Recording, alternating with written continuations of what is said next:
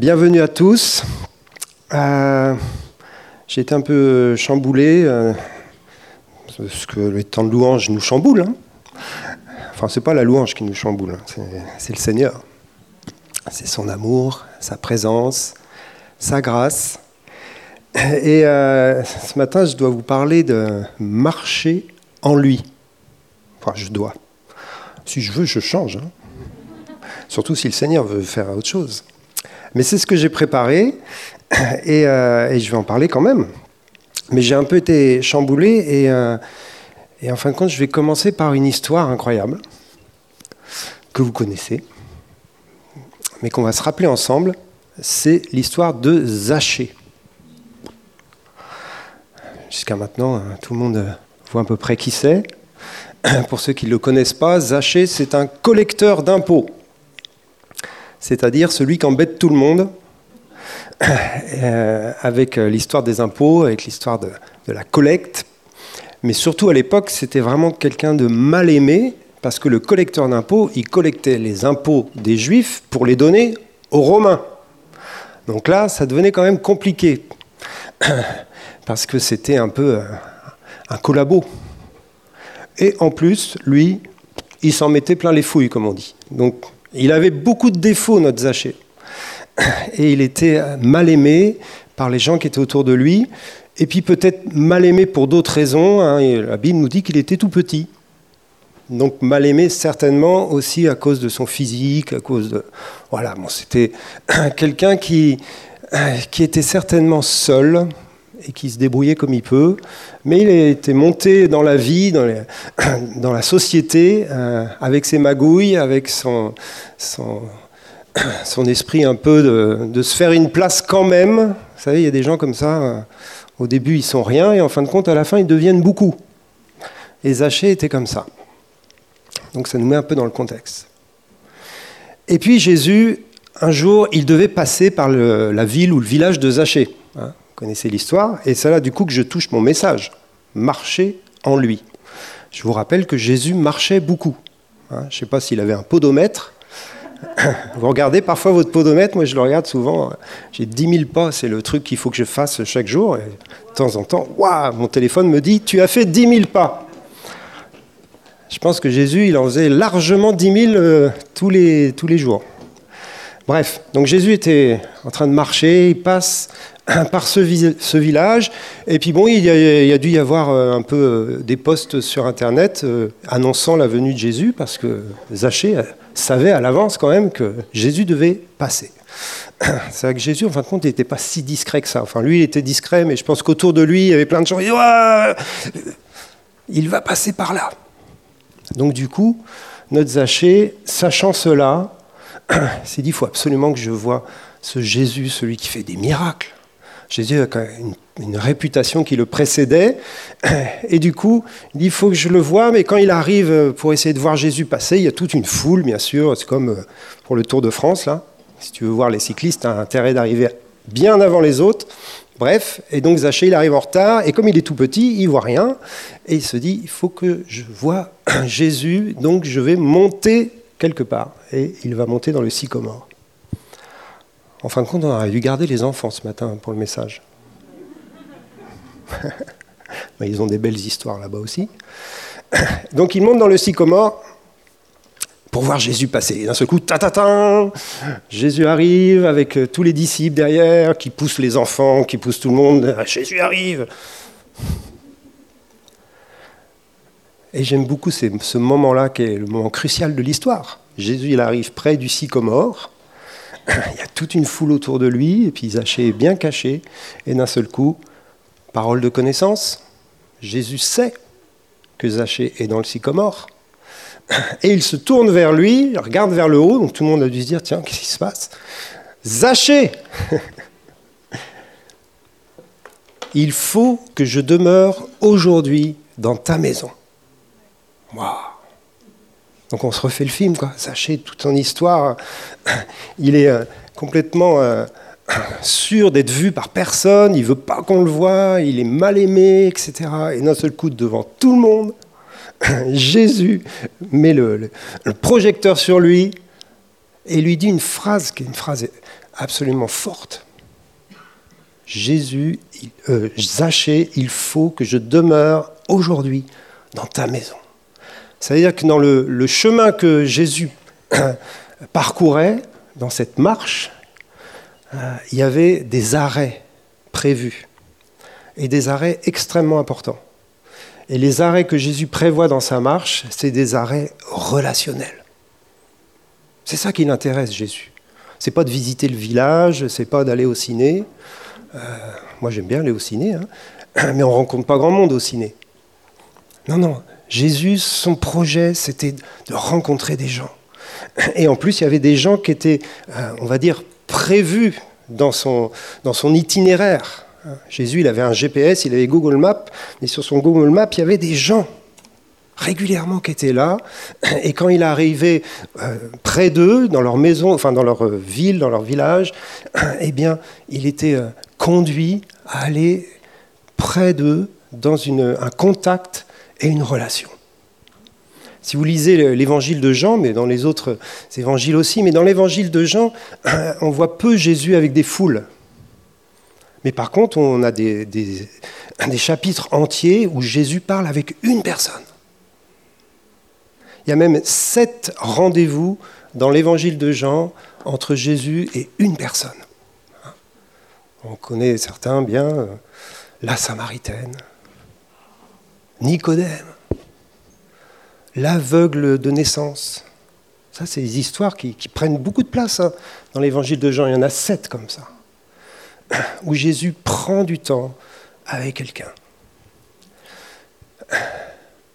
Il rentre dans la maison de Zachée, et Zachée va réformer toute sa vie. En fin de compte, il va se convertir.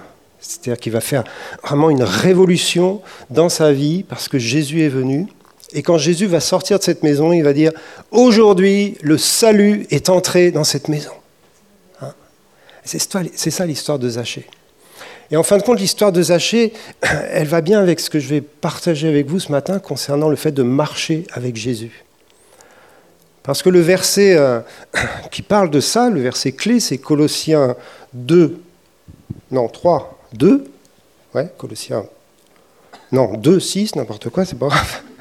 Colossiens 2, 6, ce verset nous dit « Comme vous avez reçu Christ, marchez en lui. » Et dans l'histoire de Zachée, il y a les deux choses.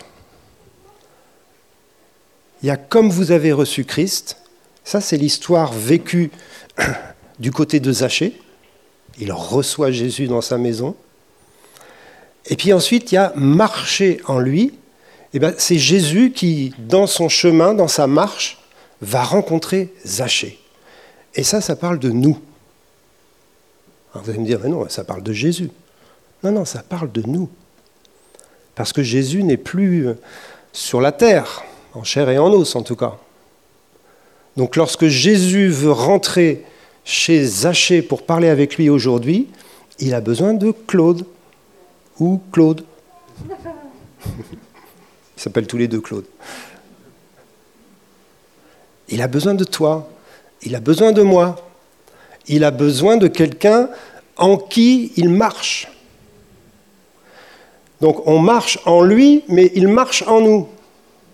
Pourquoi il peut marcher en nous ? Parce qu'un jour, il est venu chez nous. Comme vous avez reçu Christ, marchez en lui. Zachée, il a reçu Christ dans sa maison, et ça c'est notre conversion. Quand même un jour, on a dit « Seigneur, viens dans ma maison ». Bon, la maison concrètement, mais surtout notre corps, notre vie. On a reçu Christ en nous, et il a tout bouleversé là-dedans. Il a fait un peu le ménage quand même, et puis il a rempli cette maison de sa présence, de son amour, de sa grâce, de son esprit. Voilà, et puis après, il y a des fuites, ça c'est un autre sujet. Mais au début, c'est quand même ça. Il vient et proclamer dans les cieux et sur la terre, « Aujourd'hui, le salut est entré dans cette maison. » Et pourquoi il est entré ? Simplement parce qu'on a cru, parce qu'on a reçu avec foi le Seigneur, parce qu'on a accepté sa grâce et son amour incroyable à la croix. Et si jamais tu n'as jamais reçu Jésus dans ta maison, et là je m'adresse à ceux qui sont parmi nous ou ceux qui sont en train de regarder peut-être la vidéo, eh bien c'est le moment de dire « Jésus, rentre dans ma maison. Viens changer les choses, viens bouleverser un peu ma vie. Je suis peut-être un mal-aimé, je suis peut-être un Zachée que les gens ont rejeté. Je me cache pour pas qu'on me voie. Mais Jésus te voit. Jésus te regarde avec un regard de grâce et de compassion et il dit « Je veux rentrer dans ta maison ». Alors on invite Jésus, on croit simplement que c'est possible, ce miracle absolument extraordinaire, que Jésus vienne dans notre vie pour nous parler personnellement et pour nous changer et nous sauver. Mais une fois qu'on a vécu ça, et la plupart d'entre nous on l'a vécu il y a des années, de recevoir Christ, eh bien, Paul nous dit, de même que vous l'avez reçu, marchez en lui. De même que vous avez cru que c'était possible qu'il vienne dans votre vie, eh bien, croyez aujourd'hui que c'est possible de marcher en lui et avec lui. Et c'est ça, simplement, que je voudrais partager avec vous. C'est possible de marcher jour après jour avec Jésus. C'est possible de l'emmener avec nous chez nos Zachées. Et c'est possible d'aller avec lui, et c'est plutôt ça, chez ces Zachées, bon bref, les chaussettes de l'archiduchesse, chez ces Zachées. Non. Vous avez compris ? C'est-à-dire l'emmener, il nous emmène avec lui chez les gens qu'il veut rencontrer, c'est plus facile, chez ceux qu'il veut visiter. Chez ceux qui sont sur notre chemin, parce que c'est quand même nous qui marchons dans la vie, mais qui sont en même temps sur le chemin de Jésus, dans leur destinée et dans leur quotidien.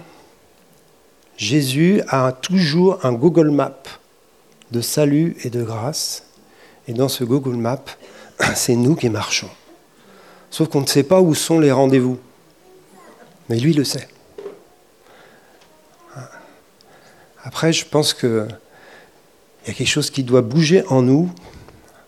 Parfois, je me dis ça pour moi-même, même souvent.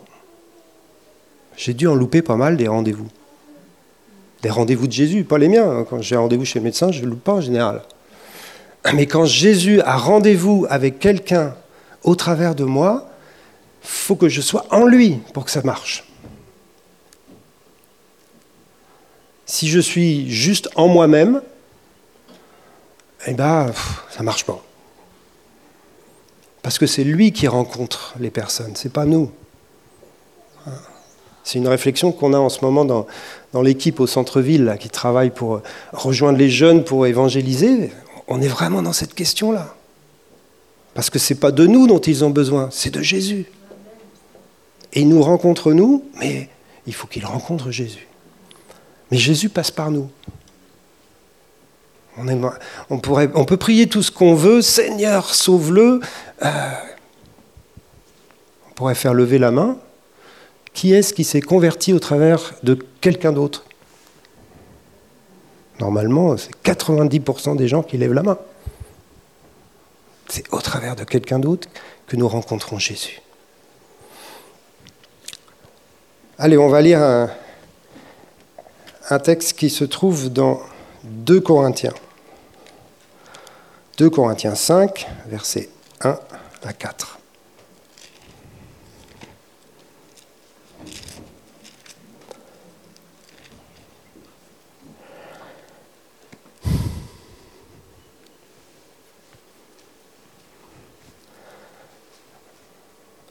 Alors, nous savons en effet que si cette tente où nous habitons sur la terre est détruite, nous avons dans le ciel un édifice qui est l'ouvrage de Dieu, une demeure éternelle qui n'a pas été faite de main d'homme. Aussi gémissons-nous dans cette tente, désirant revêtir notre domicile céleste, si du moins nous sommes trouvés vêtus et non pas nus. Car tandis que nous sommes dans cette tente, nous gémissons, accablés, parce que nous voulons non pas nous dépouiller, mais nous revêtir, afin que ce qui est mortel soit englouti par la vie. Vous allez me dire, mais alors quel rapport entre ce texte et ce qu'il nous a dit avant ? Il y a un rapport. Le rapport, c'est la maison. Je veux habiter dans ta maison, il a dit à Zachée. Et sa maison, c'est nous, c'est notre corps, c'est notre vie. Et dans ce texte, il nous dit, nous avons une maison dans le ciel et nous avons une maison sur la terre. La maison sur la terre, c'est notre corps qui dépérit, c'est notre vie là, qui est fragile, avec toutes ces tentations, avec sa vie terrestre. C'est notre marche sur la terre, qui n'est pas toujours glorieuse. Alors du coup, on désire, on gémit intérieurement pour revêtir la maison céleste. Alors la maison céleste, ce n'est pas juste la Nouvelle Jérusalem. La maison céleste, c'est un corps de gloire. C'est le corps de la résurrection. Tout à l'heure, Camille a chanté que nous étions cachés. Cachés en Christ, en attendant la révélation de qui nous serons. Et nous serons révélés un jour semblable à lui. On a parlé de ça à plusieurs reprises. Et ça, c'est ce que nous soupirons. Nous voulons vivre la plénitude de Christ. Et nous soupirons par le fait de revêtir ce domicile céleste que nous aurons un jour. Donc on est dans cette période où on n'est pas satisfait de ce qu'on est et de ce qu'on vit, et on soupire après plus. Mais Paul, il est clair dans ce texte-là, il nous dit, pour pouvoir revêtir le domicile céleste, il faut être trouvé vêtu et non pas tout nu. À quel moment ? Au moment de notre mort. Au moment où on va mourir, ou pour les plus chanceux, au moment où vous allez être enlevé dans les airs à sa rencontre, ce qui importe pour pouvoir revêtir la gloire qui nous est préparée, ce qui importe, c'est d'être trouvé vêtu maintenant, dans notre vie aujourd'hui, et pas tout nu. Alors j'ai eu une image, elle est un peu drôle, mais je trouve qu'elle est bien parlante. Je pense que vous allez la retenir. Quand on se réveille le matin, on sort du lit en pyjama. Mais le but, c'est d'aller marcher. Je rejoins mon message, j'y arrive. C'est d'aller marcher, c'est-à-dire de sortir de chez nous et d'aller marcher. Si tu vas marcher en pyjama, t'as l'air un peu bête quand même. Donc, il faut te dévêtir. Mais si, après t'être dévêtu, tu décides de sortir tout nu, c'est encore pire. Surtout si tu veux représenter Christ. Donc, du coup, on arrive à la troisième étape. Je vous dis, les enfants devaient être là ce matin. Il faut t'habiller à nouveau. Revêtir tes vêtements qui vont te permettre de sortir et d'aller à la rencontre des gens. Mais la vie chrétienne, c'est ça. Et c'est Paul qui nous en parle. Christ est comparé, bien sûr, c'est une image, à un vêtement. Mais pour pouvoir le revêtir, il faut d'abord se dévêtir. Donc on se dépouille du vieil homme et on va revêtir Christ. Mais au milieu, il y a cette étape d'être tout nu. Si tu veux te dévêtir du vieil homme, tu es obligé d'accepter d'être tout nu devant Dieu. On n'aime pas trop ça. C'est-à-dire qu'il nous regarde tel qu'on est vraiment. On veut devenir tel qu'il est vraiment, il faut qu'on accepte aussi d'être regardé tel qu'on est vraiment. Et ce n'est pas un regard de condamnation. Ce n'est pas un regard d'un père dur qui nous juge. Ça, c'est le regard qu'on a, nous, sur nous-mêmes, très souvent. Et à cause de ce regard qu'on a sur nous-mêmes, on reste en pyjama. Vous voyez ce que je veux dire ? où on essaye de revêtir les vêtements de la rue sur notre pyjama. Hein ? Tu ne peux pas revêtir Christ si tu n'as pas dévêtu le vieil homme. Donc on met Christ sur le vieil homme, ça fait un espèce de truc bizarre qui s'appelle la religion chrétienne. Et quand on rencontre les gens, ils se demandent quel est ce zombie.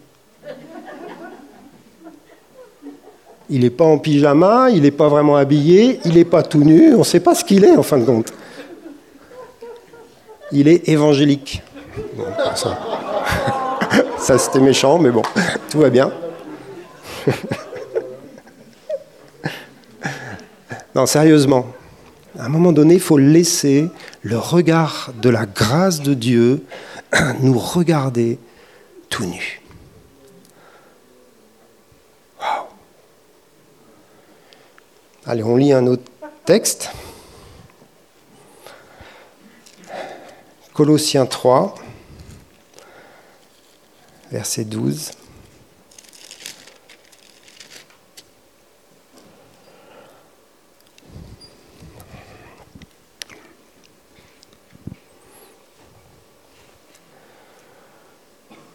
Alors, verset 9 et verset 12, bon, le problème c'est dès le texte long.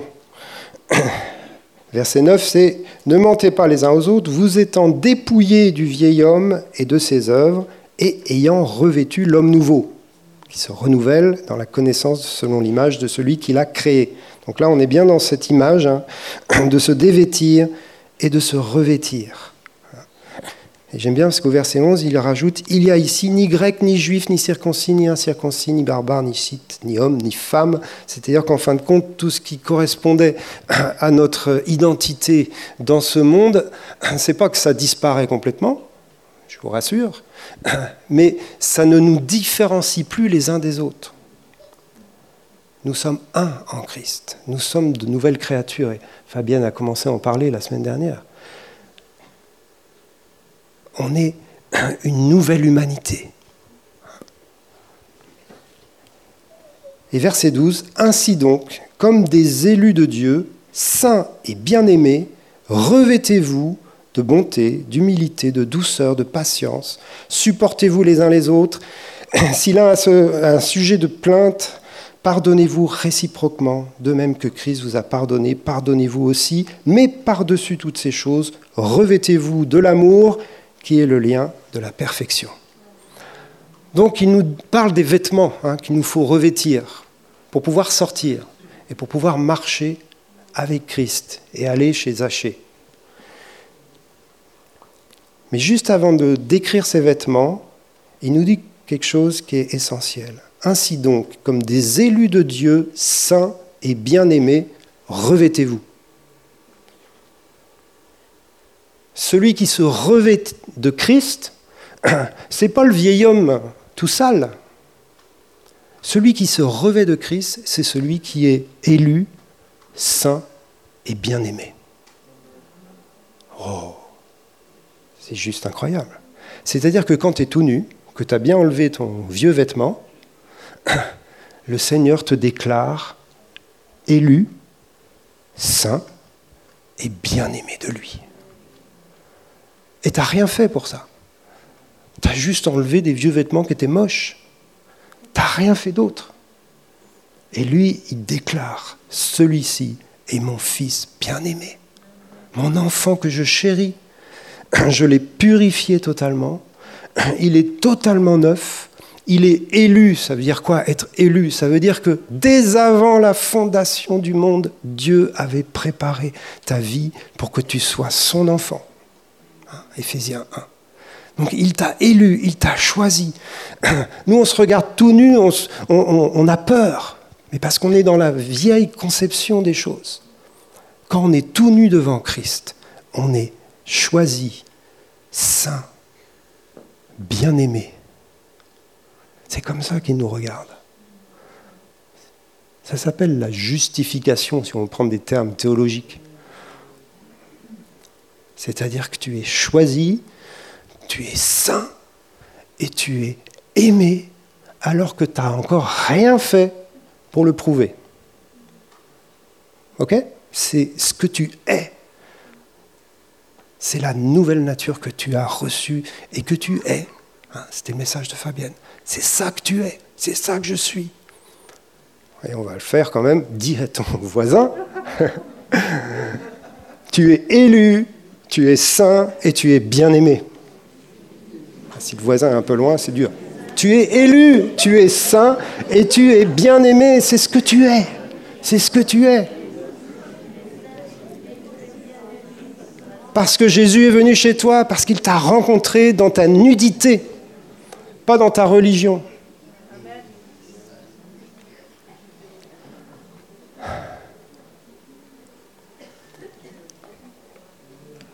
Et après, il faut faire une différence, elle est importante, entre la justification et la justice.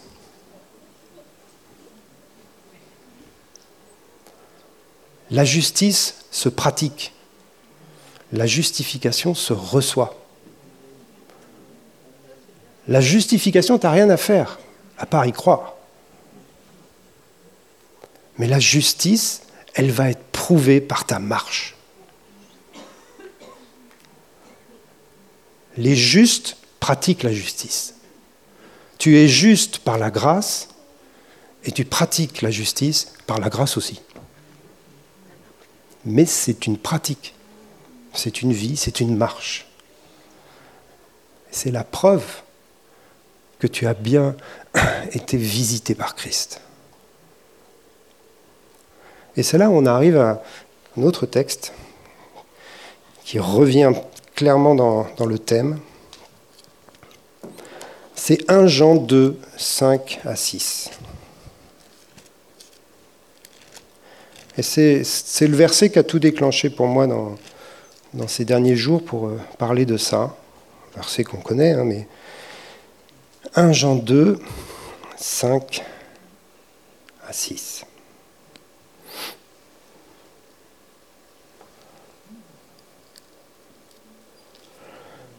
Mais l'amour de Dieu est véritablement parfait en celui qui garde sa parole. Par cela, nous savons que nous sommes en lui. Celui qui dit qu'il demeure en lui doit marcher aussi comme il a marché lui-même. C'est fort ce texte-là.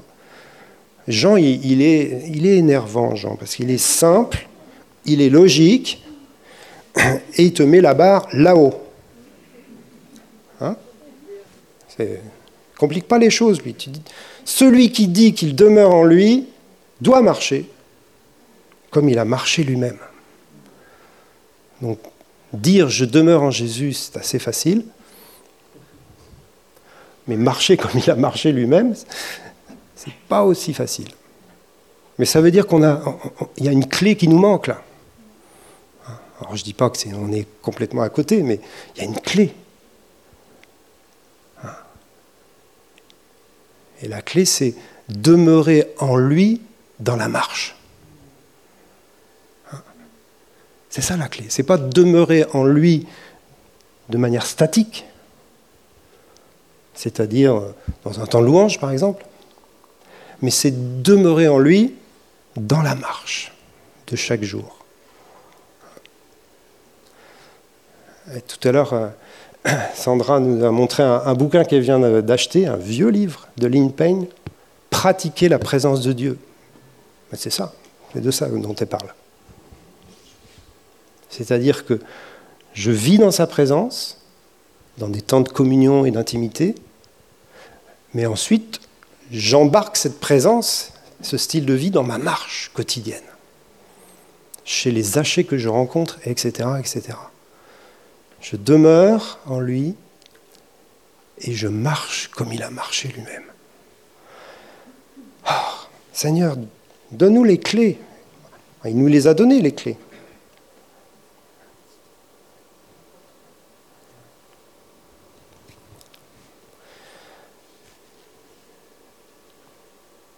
Je vous en donne une que j'ai trouvée. Il y en a plein d'autres. Et on va sûrement, sur plusieurs messages, reparler de ça. C'est la contemplation de Jésus. Souvent, on parle de ça, on dit, on prend le texte de 1 Corinthiens 3, nous, le visage découvert, nous contemplons la gloire du Seigneur et nous sommes transformés en son image, de gloire en gloire, par le Seigneur, l'Esprit. Tout le monde connaît ce verset-là, surtout les équipes de louanges. Et c'est un verset qui nous conduit à adorer et à contempler Jésus. Mais qu'est-ce qu'on contemple de Jésus ? Ou plutôt, quel est le Jésus qu'on contemple ? Alors on pourrait en parler, c'est un autre sujet à la limite, mais vous allez comprendre. Si je contemple toujours le Jésus qui est assis à la droite de Dieu, je contemple quelqu'un qui est dans une gloire, qui est ma destinée éternelle. D'accord ? C'est-à-dire, c'est ce que je deviendrai un jour. Lorsque nous le verrons, nous serons semblables à lui.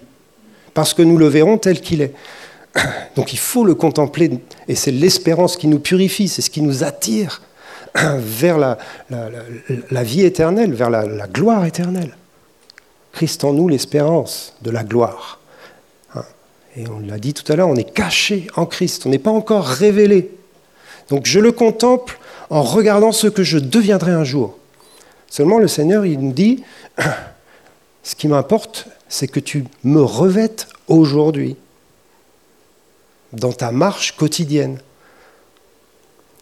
Et dans ta marche quotidienne, tu ne vas pas avoir les cheveux flamboyants, les yeux en flammes de feu, et l'épée à double tranchant qui sort de ta bouche pour sortir de ta maison et aller voir les Zachées. Bien sûr, on rigole, mais quand même. Donc, il faut aussi le contempler dans son humanité, dans ce qui est imitable. Soyez les imitateurs de Christ. Donc, regardez-le dans ce qu'il était sur la terre. C'est la même personne, hein, mais quand même. Quand Jean, il monte au ciel et qu'il voit Christ, il ne le reconnaît pas. Hein. On en avait parlé une fois, C'était ma crainte. Je dis, Seigneur, j'espère que je vais te reconnaître quand j'arriverai là-haut quand même. Si Jean, qui était le disciple bien-aimé, qui posait sa tête sur la poitrine de Jésus, ne te reconnaît pas, donc il faut quand même le contempler là-haut. Il n'y a pas de souci. Mais vous comprenez ce que je veux dire ? Même Jean, qui monte là-haut, il ne reconnaît pas tellement la gloire de Christ dans le ciel. C'est une autre dimension. C'est quelque chose qui nous dépasse. Et il faut qu'on ait un corps de gloire pour pouvoir soutenir la révélation de sa gloire. Notre corps, là, il ne soutient rien du tout. Dès que tu vois la gloire de Dieu, tu tombes par terre, dans ton corps physique. On ne peut pas soutenir le regard de la gloire de Dieu. Même Jean, il y a un ange qui arrive, il se met à genoux, il adore l'ange. Vous avez vu dans l'Apocalypse ? Il adore l'ange, et l'ange dit « Non, ça va, stop, on se calme. Je suis juste ton compagnon de service. » Mais Jean, il mélange tout au ciel. Hein ? Je mets un peu d'humour, mais c'est juste pour qu'on comprenne que cette gloire-là, c'est la gloire à venir. Ok ? Aujourd'hui, je veux être retrouvé et trouvé vêtu du Christ dans son humanité. C'est ça notre modèle. Et on peut le contempler dans son humanité. Si on regarde Christ dans ce qu'il a été lorsqu'il est venu sur terre, on découvre qui nous sommes appelés à être sur la terre maintenant. Pas autre chose que ça. Et c'est un standard, hein, on est d'accord. Et ce standard se résume en un mot, l'amour. Et c'est pour ça que dans Colossiens, hein, on va le relire, quand il nous dit de revêtir Christ, il nous dit d'aimer. On reprend le texte de Colossiens 3.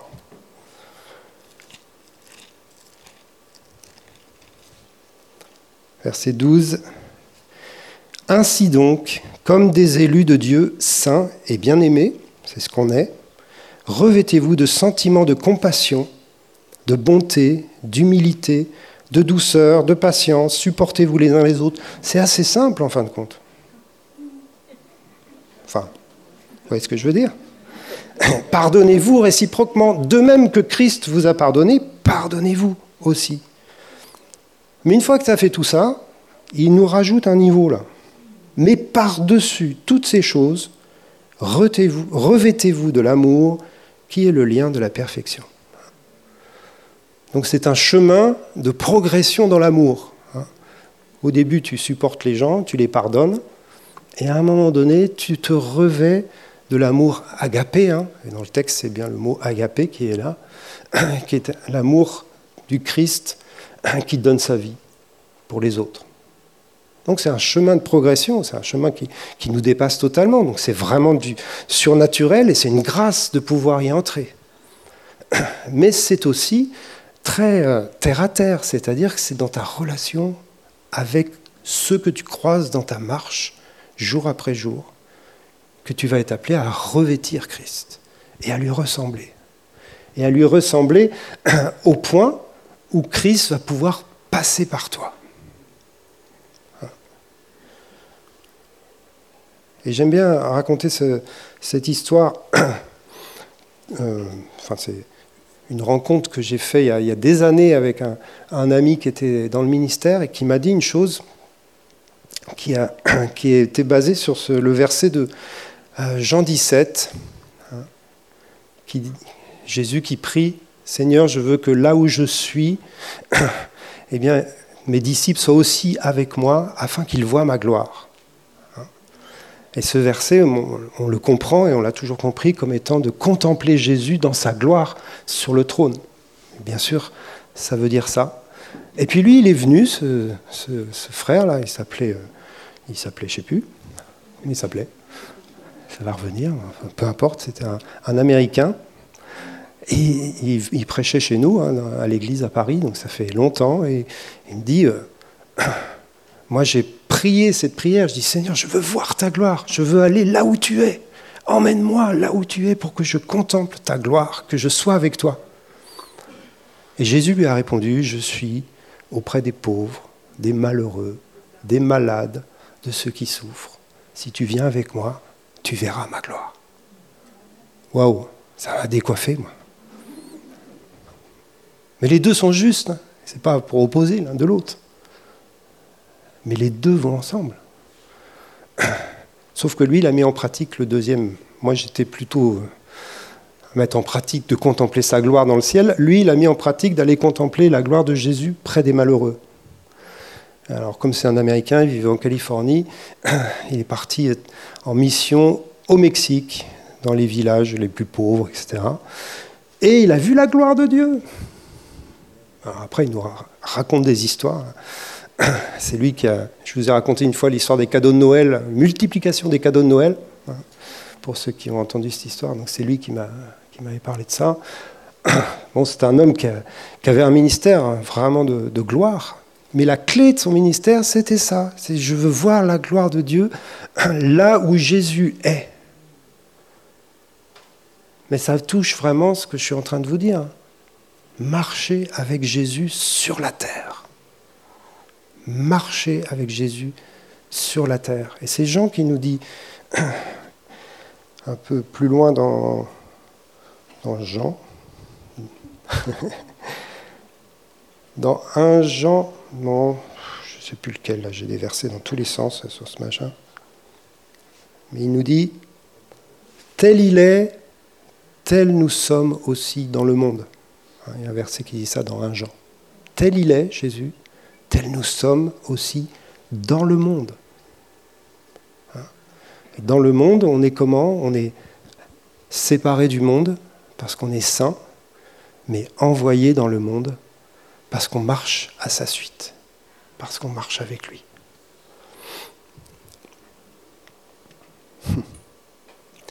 Alors j'ai cherché quand même, je dis Seigneur, mais montre-moi des endroits dans ta parole où il est parlé de te contempler dans ton humanité. Et j'ai trouvé 2-3 endroits, et c'est Jean aussi qui nous en parle. Le premier, c'est dans Jean 1, 14, connaît bien ce verset,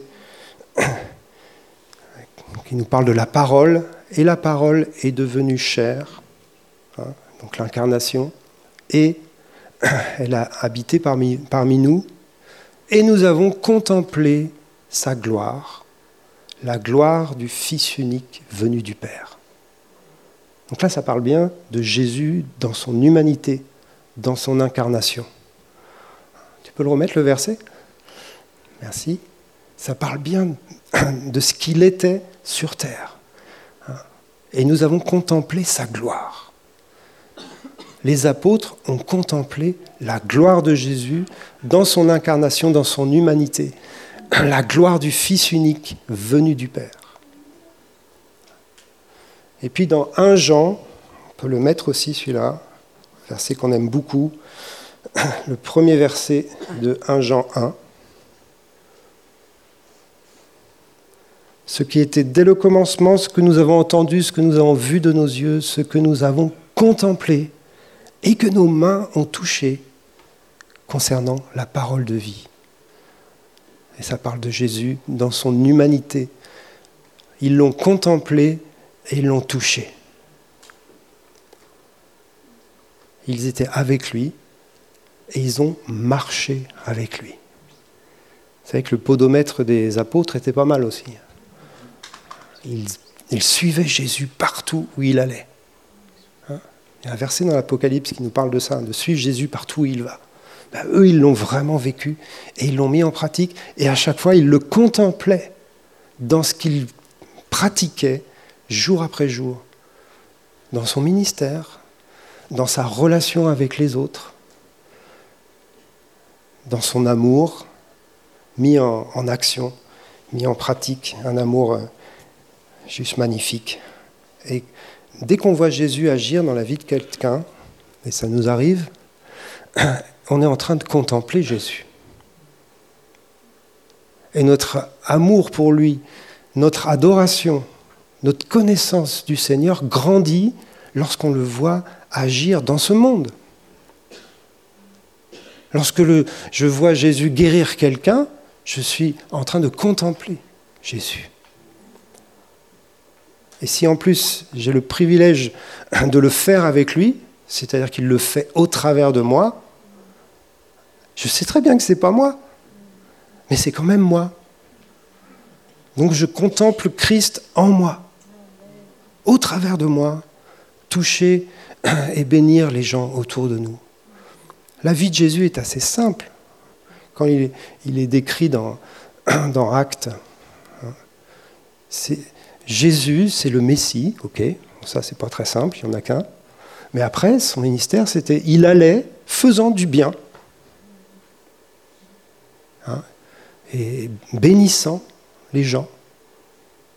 Voilà ce qu'il faisait. Il allait, il faisait du bien. Bénissez, ne maudissez pas. Faites du bien.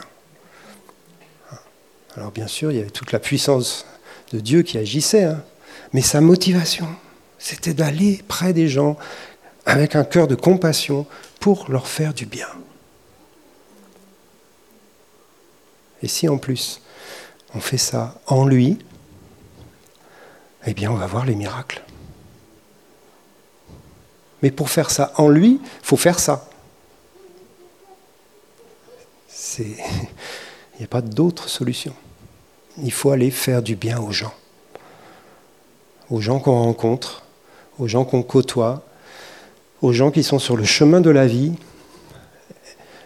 et qui sont, sans le savoir, cherchés par Jésus.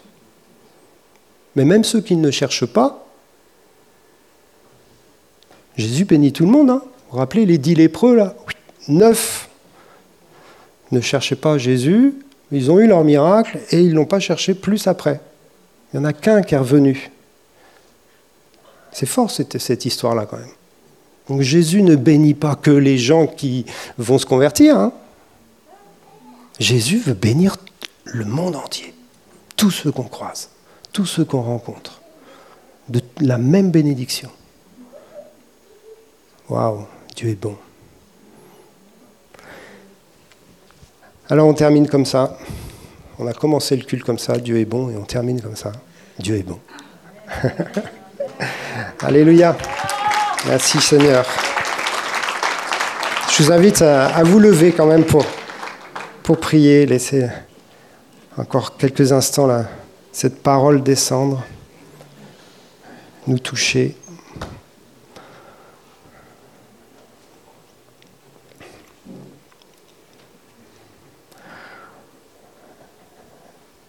Et ce qu'on va faire pendant ces quelques moments, c'est le contempler dans son humanité. Donc le seul moyen qu'on a de le contempler dans son humanité, c'est soit de le voir agir maintenant, soit d'ouvrir notre Bible et de regarder ce qu'il faisait. Il n'y a que deux solutions. Ou alors d'aller sur Internet, lire des témoignages. Vous voyez ce que je veux dire ? C'est-à-dire qu'il faut que ce soit du concret.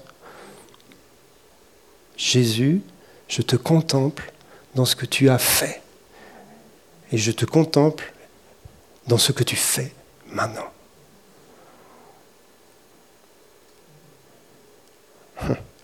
On ferme les yeux, ou pas. Saint-Esprit vient nous montrer Jésus à l'œuvre, dans sa marche. Viens nous montrer la bonté de Jésus parmi les hommes.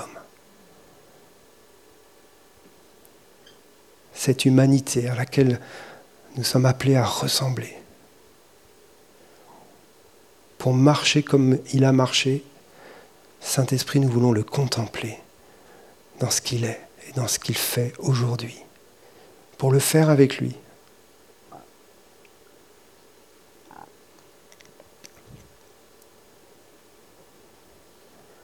On peut penser à plusieurs histoires des évangiles, mais juste les laisser passer dans notre cœur.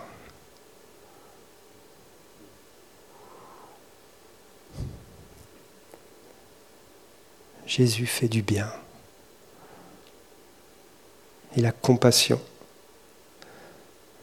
Il va à la rencontre de gens improbables, de gens rejetés. Il parle avec la Samaritaine alors qu'il n'a pas le droit de parler avec elle.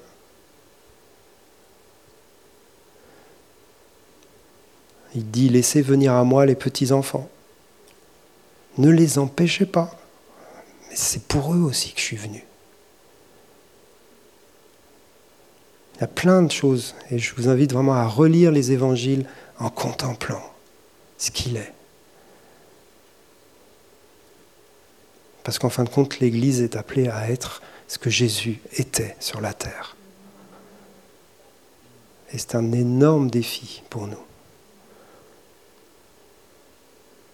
Mais au fond de nous-mêmes, au fond de nos tripes, c'est pour ça qu'on sait qu'on est là. On est là pour ça. Le contempler et lui ressembler ensuite. Ô Seigneur, les entrailles de compassion qui sont en toi, elles vont venir en nous. Elles sont en nous, mais il faut qu'elles puissent s'exprimer. Miséricorde, la grâce, la compassion, la bonté. Qu'on puisse regarder les autres dans leur nudité avec le même regard que Jésus. Il pouvait regarder les gens les plus pourris de la terre avec son regard d'amour.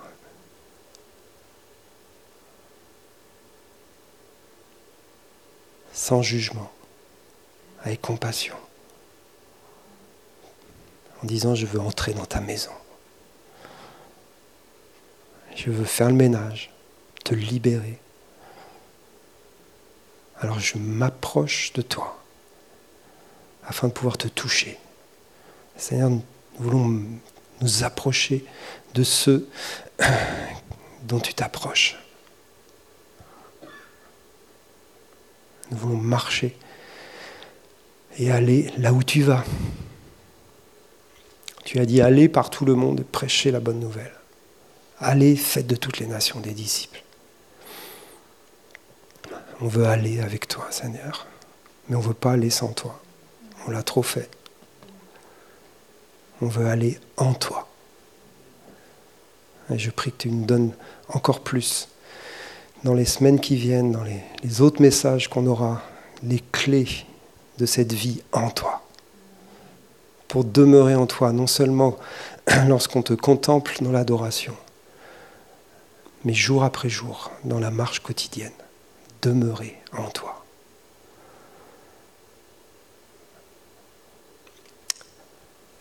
Amen.